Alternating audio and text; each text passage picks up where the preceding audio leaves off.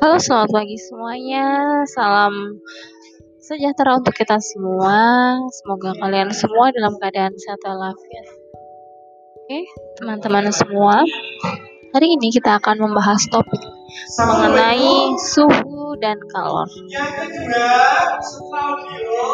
Pasti kalian semua tidak asing dengan materi suhu dan kalor karena di era pandemi COVID-19 ini kita sangat sering mengalami pengukuran besaran suhu. Ya kalau kita mau